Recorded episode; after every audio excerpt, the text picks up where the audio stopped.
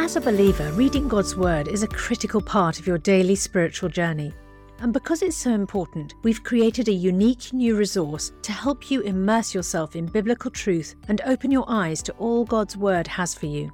It's a free PDF download called The Word One to One that takes you on a guided journey through John chapter 1. With biblical text and short commentary, each page provides insights that will strengthen your faith in an easy to read guided format. There's truly no other resource like this. Download your free PDF copy today at premierinsight.org forward slash resources. That's premierinsight.org forward slash resources.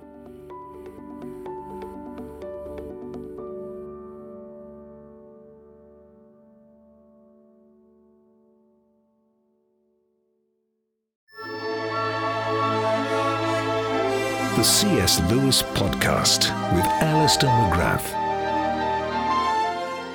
Hello there, it's Justin Brierley from Premier Unbelievable. Welcome to the first of a couple of bonus episodes of the C.S. Lewis podcast, featuring a conversation I hosted with Alister McGrath alongside my wife, the Reverend Lucy Brierley, and my colleague Ruth Jackson from back in 2020. At the time, Alister had just released his memoir, Through a Glass Darkly Journeys Through Science, Faith, and Doubt, and you'll hear what happened. Thanks to everyone, by the way, who came in person or online to our Unbelievable conference in London. Alister, of course, was delivering one of the keynote addresses and participating in a roundtable discussion. It was a great day. If you couldn't make it, but you want to get hold of the digital download of the conference, then just go to premierunbelievable.com, click on shop to order the download of the conference. Also, that's the place to sign up for our newsletter and keep informed about all things Premier Unbelievable. In fact, we've just launched another podcast you might like to check out Unapologetic, helping you understand, defend, and share your faith with confidence. Some great episodes with some great Christian thinkers coming your way on that podcast.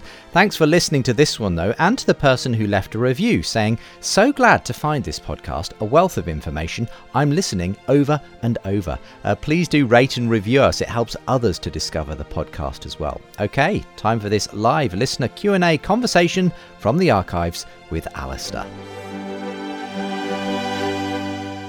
I'm Justin Brierley, and it's very good to have you with us. Um, Alister is a renowned Oxford theologian with a background in science. He's a prolific author on science, faith, apologetics, C.S. Lewis, doctrine, church history, you name it.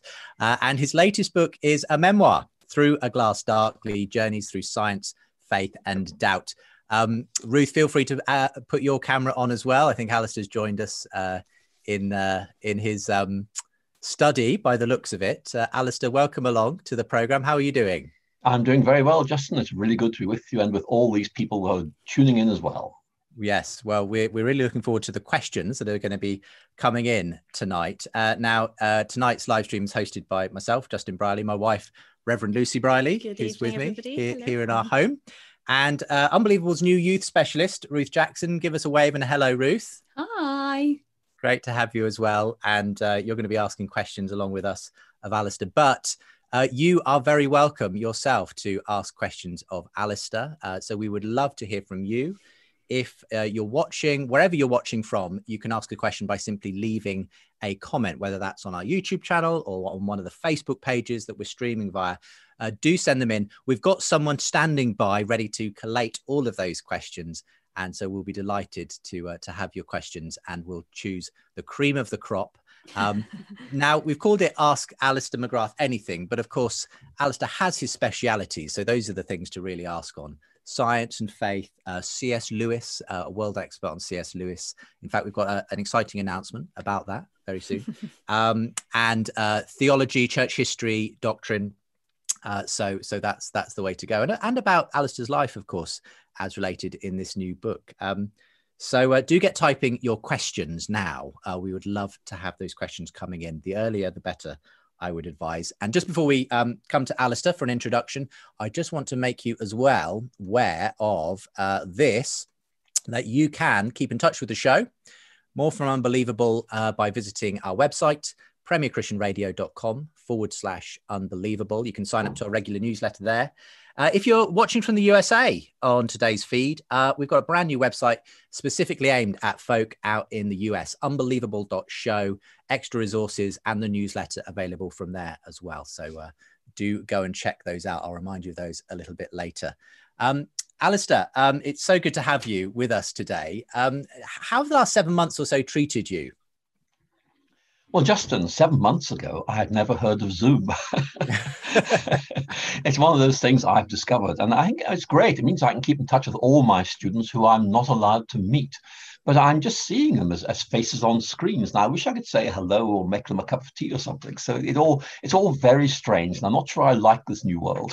no, no, I don't. Not sure anyone would have chosen this. Um, but I, I mean. How, have you found it in terms of pursuing your studies? Um, have you found actually some some some academics I've spoken to have quite enjoyed sort of not having to go off jet off to conferences and things and actually being able to concentrate from home. But what what's the experience been like for you on that front? It's much easier because I still go to conferences, but I go virtually, so I don't have to fly anywhere. Um, and of course, um, all the books and articles I need are available online, so I can do everything from this study here. It's a very small study, but I can get everything I want. So actually, I'm one of the very few people who probably has actually found this crisis to be less unbearable than others have. Mm. Yes. Um, what about church? Have you missed sort of being able to gather in person? Have you been able to do that more recently? No, I, I go to church virtually, uh, and it's not the same thing, I have to say. And I'm sure everyone listening will feel that experience as well. That really we seem to be missing something very important, and we're just all wondering when are we going to get it back. Absolutely, yes, that's been our experience as, as well. We're we're we're hoping for things to normalize when when they can. Um, anyway, um, uh, we've got a wonderful new book from you. Um, through a glass darkly. I'm going to hold it up to the screen there. Um, Journeys through science, faith, and doubt. Um, and Ruth is going to kick us off here because uh, Ruth gave it a glowing review in Premier Christianity magazine just recently. So Ruth, why don't you lead us off here with uh, some questions, and then we'll, we'll we'll go to some of the questions that we've had coming in uh, via the Facebook and YouTube. Sure. So I guess the first question, Alister, um, I love the title, um, but I guess like what was behind the title? What was the reason for that title, Through a Glass Darkly?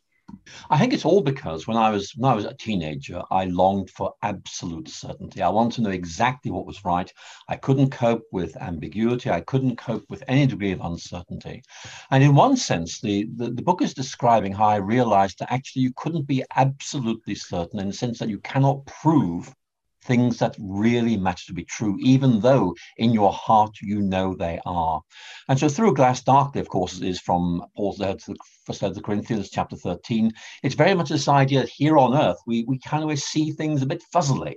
But one day we will see them as they really are. But actually, we can learn to live with that. We do not need to be able to prove our core beliefs. We can trust they are right and get on with the business of Christian living and it's it's kind of a, a, memoir isn't it? You you talk about your own experience and obviously you bring in science and religion and theology and all sorts of things but um, in some ways it's probably the most in depth that I've got to read about you, about your story. And so, I suppose one of the questions lots of people have been asking me, um, and I know a little bit more just from having read the book, but was your conversion uh, sort of one definitive moment, or were there lots of little points along the way that sort of gradually led you from atheism towards theism? I think there were there were points. There were a series of points. For example, I began to think, um, you know, I'm very critical of religious people. I ask them to prove there's a God, and they can't. But actually, if they were to turn back to me and say, Alister, can you prove there is no God? Well, the answer would be no. And, and nobody happened to ask me that question. But there are a series of things like that, which, if you like, um, made me realize that atheism was not as intellectually secure as I would have liked it. So I began as an atheist, became a Christian. I think there were probably several points along the road. It wasn't as if there was a sudden blinding flash and that was it. It was much more a growing realization atheism just doesn't work. And this thing called Christianity, which I haven't really understood, actually, it seems to be really rather exciting and actually it might work. And was there anything in particular that you found I guess, particularly compelling or like compelling about the Christian faith or compelling about God? Was there anything that really drew you to Christianity? I'm, I'm an academic, so this won't surprise you. I mean, for me, Christianity's ability to make sense of things. That to me was really important. I hadn't realized that. Um, and it was only when some people um, told me about that and when I started to read C.S. Lewis, I suddenly saw this and thought, this is so important. Now, of course, that's only one of Christianity's multiple aspects. It, it, it does so much more than that. But for me, that was the really important thing. If you like, that drew me to faith, and then everything else followed in due course. But that was how I came in. That was where I started my exploration of faith.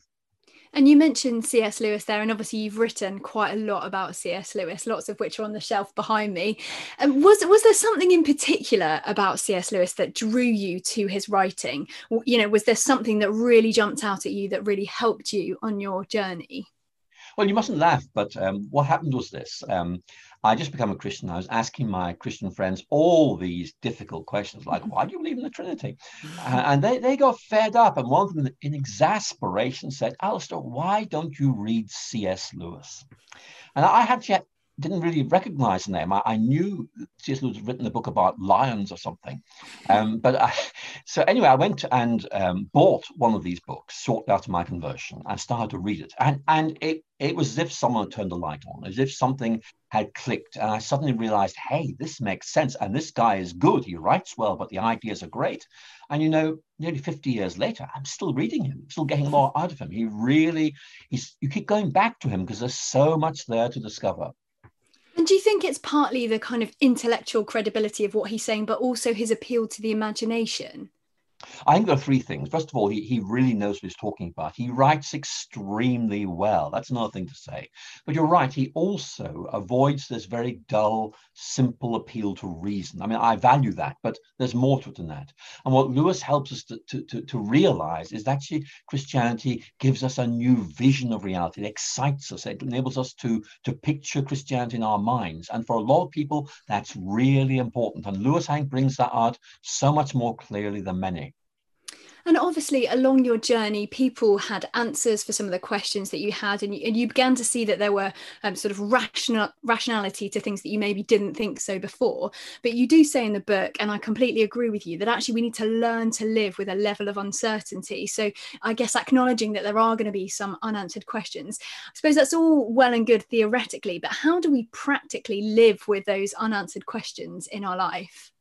I think it's reassuring. I think that's the point I want to make that in mm-hmm. effect, um, what we have to do is whether you're an atheist or a Christian, whether you're talking about religious or political or ethical views, the things in life that really matter, we cannot prove absolutely to be right. I can prove to you that two and two make four, but frankly, it's not going to make any difference to anyone but things that really matter we can't prove.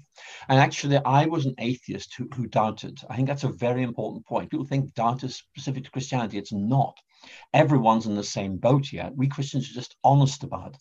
I think that's a very important point to make. And once you see that, actually you stop you stop worrying about it. You realize this is just the way things are. The really big things are just too big for us to uh, get our heads around. And so we can learn to live with a degree of uncertainty, but that does not mean we're doubting. It just means that we know these things are so important, so massive that we cannot actually hope to prove they are right. When, when I was reading the the memoir, Alister, um, there was a moment that, that I found quite interesting that was evidently very significant for you. You, I think you were an undergraduate at Wadham College in, in Oxford and uh, studying obviously biochemistry. And, and it was actually a, a sermon by another uh, biochemist, I think, that really put some of the pieces together for you. Could you could you describe what that was and who it was? Yes, um, I, I, I was a scientist at Oxford and I'd just become a Christian. And obviously, I wanted to work out how can I hold my faith and my science together? Or do I have to give one of them up? You know, it's, one it's quite a big thing to think through. Um, and I, I, knew that I had a lot of friends who were Christians and scientists, so I knew it could be done, but I just hadn't figured it out for myself. And then this man, Professor Charles Coulson, who was a very famous Methodist lay preacher, but also a professor of chemistry at Oxford, uh, gave this sermon in our college chapel on how he held his science and his faith together. And it was only about 10 minutes long. But, you know, I still to this day use that framework I heard nearly 50 years ago because it was so mm. good. It was uh, this idea you've got Christianity, which is one perspective on life, got science, which is another perspective, and you can bring these together, the different perspectives, but together they give you this bigger insight into the whole. And actually, it was as if I went away saying, I can now see this. That's wonderful. And so actually it, it made me realize that my Christianity and my faith and my so science were not opposed to each other. They could enrich each other. And that was a really important moment. I suppose Charles Coulson, like you, was an academic. Well, he wasn't a theologian, but he was an academic, but also a minister. And you talk quite a lot about both in, in the book about your sort of journey through academia, but also how you went into ministerial training. How do you balance that kind of academic vigorousness? That's definitely not a word, the rigorous academy with the kind of pastoral care. How, how do you sort of juggle the two? I think what you have to do is to say, um, I'm imagining I'm having conversations with people. And some of them will want to talk about the history of Christian theology. Some of them want to talk about, um, you know, the interconnection of religious ideas. A lot will want to know, well, what difference does it make to my life? And therefore, what I need to do is be able to answer that question. If Christ hmm. is indeed God, what difference does that make? If um, if I understand sin properly, how does that help me understand myself and how I deal with the various problems I'm facing. So, if you like, I'm trying all the time to identify the richness of the Christian faith and relate that to different audiences. Well, why don't we start with some of the questions that are starting to come in? We've got we've got a great deal coming in, and, and some of them I'm sure will um, be related to the book um, as well as we as we go along. Luce, you've got one here, I think. Yes, I mean it really follows quite nicely on from from that conversation. Um, Andy Hunt asked on the Unbelievable YouTube page. He says, "How did someone with a mind like Lewis?" Live humbly as a churchgoer with attitudes and ideas that he must have disagreed with. Andy, that is a really good question because we know Lewis struggled with that. Lewis struggled, I think, with two things. One of them was fame. He, he when um, he became so well known in the late 1940s, Lewis actually really almost found it impossible to cope with being a celebrity and he didn't know what to do with it and eventually he found a way of dealing with it but it really involved saying look i'm not really very good i just seem to have struck it lucky um, i'm not going to get too um, too too um, excited about myself. I think that was a very important point. But I think also um, Lewis was very much aware that he seemed to have been given a gift. And actually, gifts are given in order to be used. And Lewis very much had this idea that he really needed to try and um, serve people. So you have this very, very clear rejection of any celebrity culture on Lewis's part. I think is very interesting we've got a question here um, from from a Justin, actually, uh, Justin Dickerson, um, and really this relates to, to what you were saying earlier, which is uh, this fact you had to come to terms with the fact you can't have necessarily a, a logical proof for God or Christianity, um, because Justin says I'm an agnostic and I like to look at both Christianity and atheism. So my question is, what evidence can you provide for the existence for God? And what evidence is there for the resurrection of Jesus Christ? And I suppose my question on top of that is even with evidence how how if you like where does that actually get us in terms of you know do, does it mean we've got some cast iron if you like theory that, that can never be questioned because i suspect we're never going to get that in in this realm are we no, we're not. I think the thing to realize about evidence is that evidence is not one unambiguous thing. It's always lots of clues. Um, going back to Lewis, he talks about uh, various things as clues to the meaning of the universe. And the point he's making is there are lots of things, and you have to figure out what is the best way of making sense of these overall, because they could be taken to point in different directions. For example, if you look at the gospel accounts of the resurrection, some people are saying, well, the body of Christ was stolen. And, you know, the, that, that might be one way of looking at it. But of course, there's a better way of looking at it. And so what I think you need to do is to say that if you're a scientist, you'll recognize immediately that we're talking about what's called inference to the best explanation. And that means, in effect, recognizing that there can be several ways of understanding some, but nevertheless, one is simpler, one's more elegant, one actually holds things together better. So I think that's the very important thing. What's the evidence of the existence of God? Well, for me, it's that we are able to make so much sense of things. Actually, this really is about um, some sort of resonance between the way we think and the way the world is. And of course, if you're a Christian, that resonates so strongly with the idea of humanity bearing God's image and understanding a creation that God has made. But it's not a knockdown thing. It's a, it's a realization, actually, this makes more sense than anyone else, and exploring it, opening it up, and realizing just how much light it casts on things. I, I was going to say, Alister, you, you very kindly wrote the foreword to my to my book, which was sort of my my case for faith a few years ago.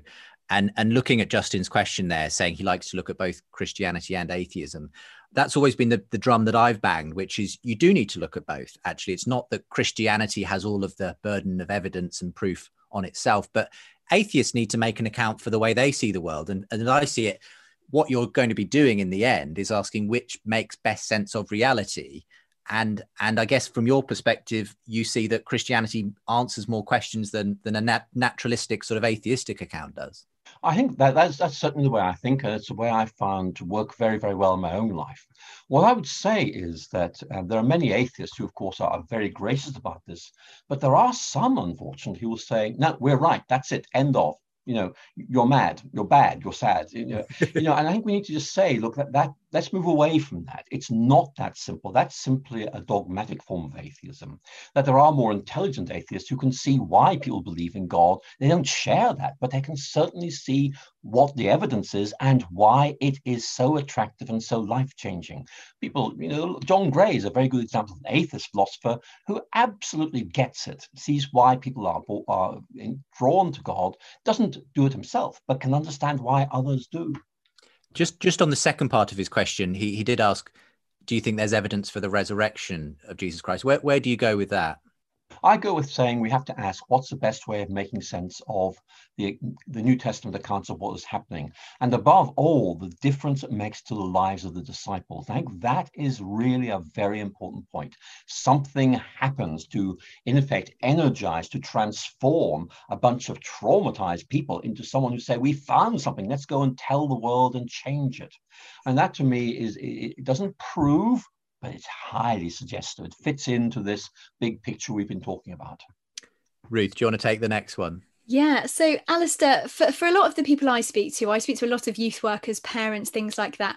And a lot of people who come into contact with you, their initial first contact is at school through reading textbooks that you've written when they're studying religious studies. And that was certainly my my experience as well. So I've had quite a few people ask me what you would say if you could to your teenage self. I know you talked about the fact that you sort of struggled with certainty and you wanted to be certain. Um, but is there anything in particular you would go back and say to your teenage self if you could now? I think there is, and, the danger is I'm going to sound very condescending, but um, you know, my teenage self, I'm sure, would forgive me. um, I think there, there, are two things I'd want to say. One is that um, when I was a teenager, I felt that um, that believing in God was what Sigmund Freud calls a wish fulfillment. You want this to be the case because you need it to be the case. In other words, religion was just made up because you couldn't cope with life. It was an invention.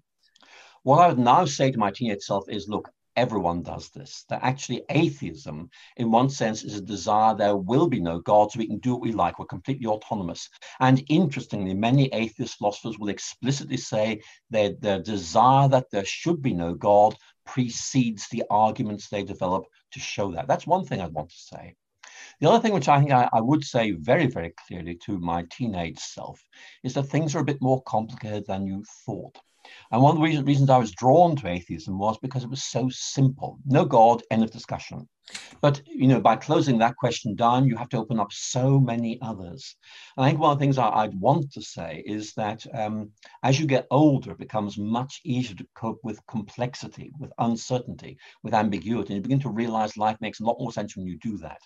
So that's something I don't think I was ready to hear when I was 16 or 17 years old. Um, let me go for for one here. We've got we've got lots of questions on science and faith coming in. I'm gonna I'm gonna save some of those up because um, we've, we've got some other interesting areas coming through. Um, so this one, uh, if we scroll to We're the just gonna top, find it. so many questions. Again, so many questions. Gosh, yes, it was um, about the Trinity. Yes, it was a question about the Trinity, and I can't quite see it on my screen now, but I can remember it. Um, it was oh here it is. It's uh, how do you explain? Sorry, you're going to ask this one, Lucy. Yes. um, how do you explain to Muslims, other believers, and, and in fact even some Christians, that we have one God and not three? Especially as you know, we read in Scripture that Jesus in heaven will sit at the right hand of God the Father. Well, you know, when I was an atheist, the Trinity was one of the reasons why I was an atheist because it makes no sense. It's bad celestial mathematics.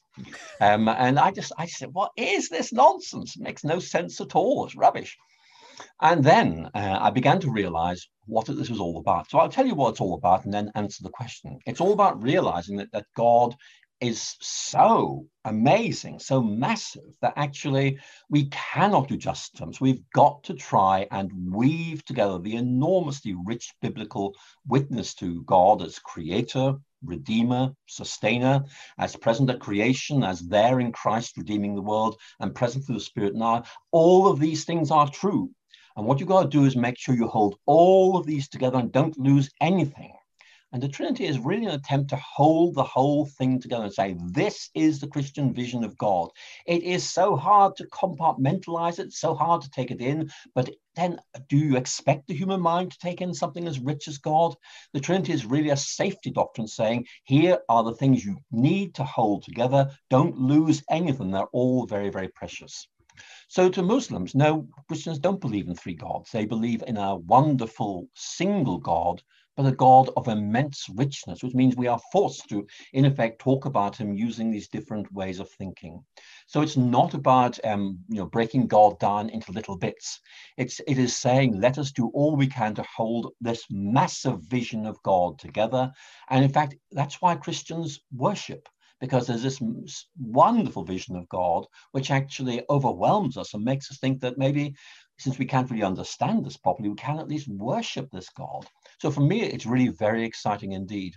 The mm. danger is always that we reduce God to, to a manageable concept, to something we can take in. And in many ways, what God try and do is say we need rather to try and expand our minds to take in God fully. And if we can't do that, then at least let's say, here are the essential things we need to say about God, and we can't lose sight of any of them. Maybe simpler to lose one or two of them, but it's not the Christian God we're talking about anymore. Well, I'll, I'll, do one now, and, and then I'll pass it to Ruth to, to pick a question. Thanks, thanks, by the way, everyone who's texting the questions in. These, these are really great questions. Um, so uh, another toughie to put to you, Alister. Uh, Coulter asks, um, since different Christians do believe different things, Catholics believe one thing, Protestants another, Orthodox another.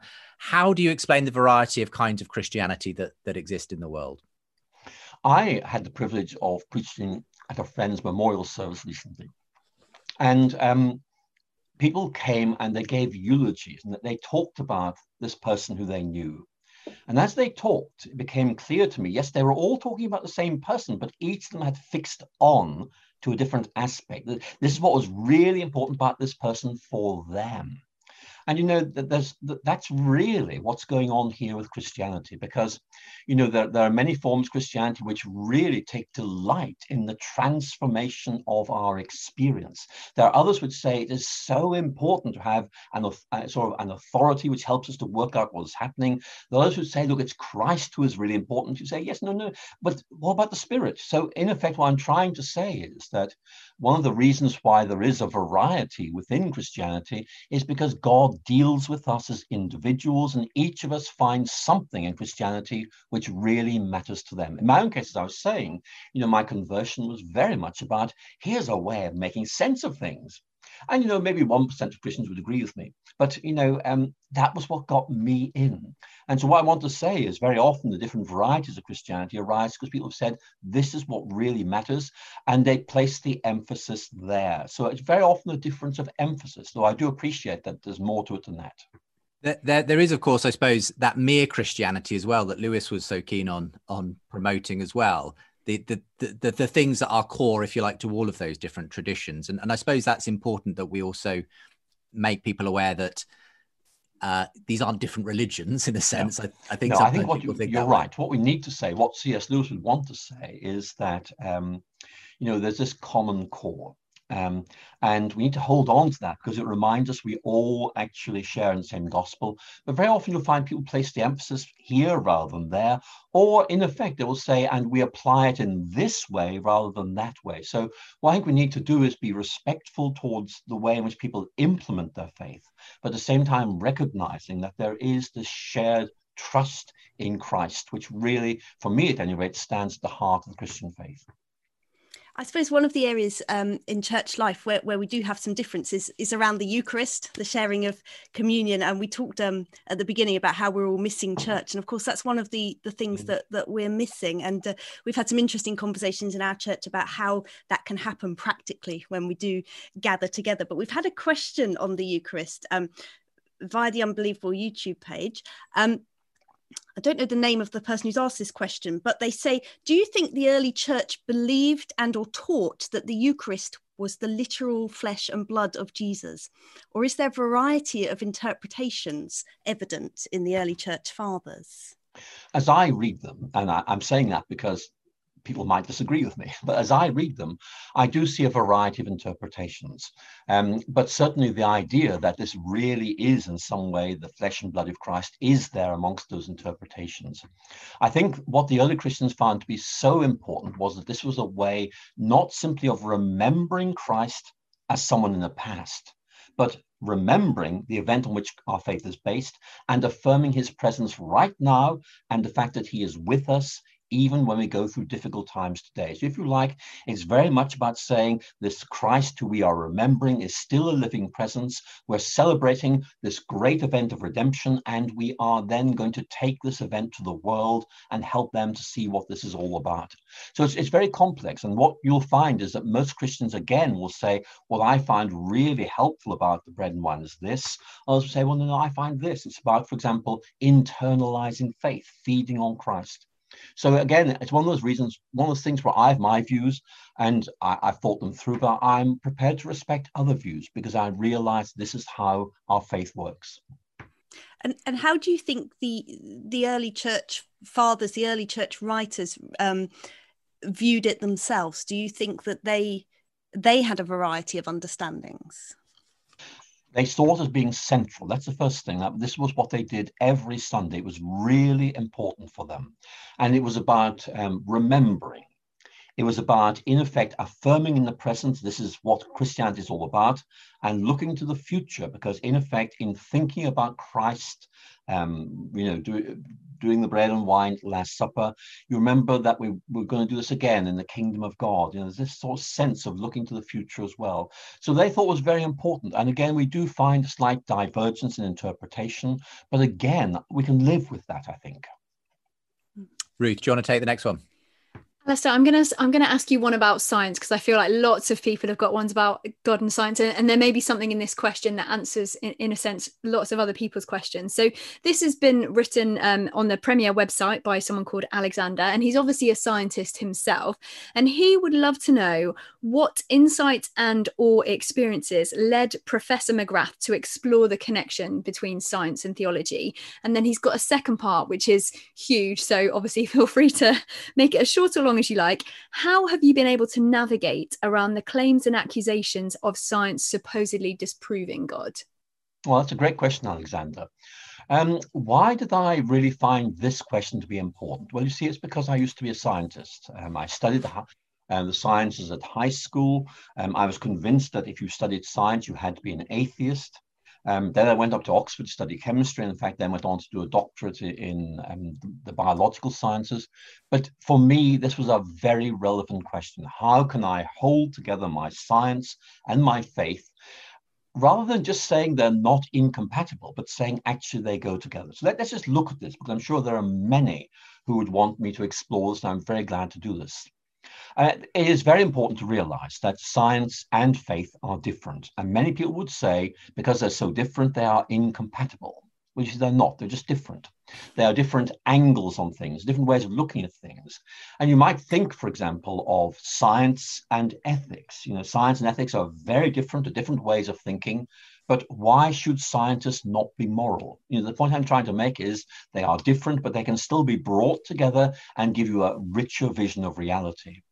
And what I learned over the years was that you can think of um, science and faith as engaging in three different ways. And all of these are helpful. You don't have to choose which is right. You can see them all as being ways that help you. First of all, they give us different perspectives on reality. If you like, science helps us think about how things function. That's really important. But the Christian faith tells you what they mean? And that, that is a very important question. And, you know, science just doesn't do that. So if you like, they, they are both looking at the same thing. And this is about how it works. This is about what it means. And that's a very important point because what you're saying is that science is great, but it's incomplete. If you like, there's a big picture of reality. Science fills in part of that big picture, but only part of it. And we need more than that to live meaningful lives. That's what faith does. Or you can say science and faith engage questions at different levels. Uh, in other words, again, for example, uh, meaning and function might be one way. Or the third way, I think is especially interesting. It's about saying science and faith offer us different maps of reality. That in effect, uh, scientists try and say, let's let's try and understand um, how we think about our world um, functioning. And again, um, the Christian believer is saying it's all about values. It's all about um, what these things mean. So, the point I'm trying to make is there are a number of frameworks you can use to hold together science and faith. And here's the really important point I want to make it's not as if you have to say, here's my science, here's my faith, they're different and they can't talk to each other. For me, they enrich each other. Let me give you an example. Um, I look at the night sky, and as a scientist, I would say it is amazing. You know, it's so vast, it's astonishing. And then my Christian faith kicks in. I think of Psalm 19, the heavens declare the glory of God. I think, my goodness, um, my science brings home to me even more just how important, how majestic God is. So if you like, my science there is helping me appreciate all the more what my faith is telling me. So there are ways of doing this. The other thing is this again, as a theologian, I believe strongly in the idea of, of creation. And therefore, if I appreciate the beauty of the world, then actually I'm also thinking about the greater beauty of God expressed in the world. So actually, I find this is a very helpful way of thinking. It took me a long time to put all this together, and people listening to me may be at different places on their intellectual journeys. What I want to say to you is there is a good destination you can arrive at, and you can hold these together, not artificially, but naturally and meaningfully. Thank you for being with us on today's podcast. We'll continue this conversation with Alister on the next one, continuing to respond to listener questions on science, faith, and doubt, and talking about his memoir, Through a Glass Darkly. Don't forget, you can now find out all about the show, keep up to date, get bonus content, and support us too from our new website, premierunbelievable.com. That's also the place to click on Shop to get the digital download of our recent conference with Alister. Uh, if you missed it, don't worry, you can catch up. PremierUnbelievable.com. For now, thanks for being with us and see you next time.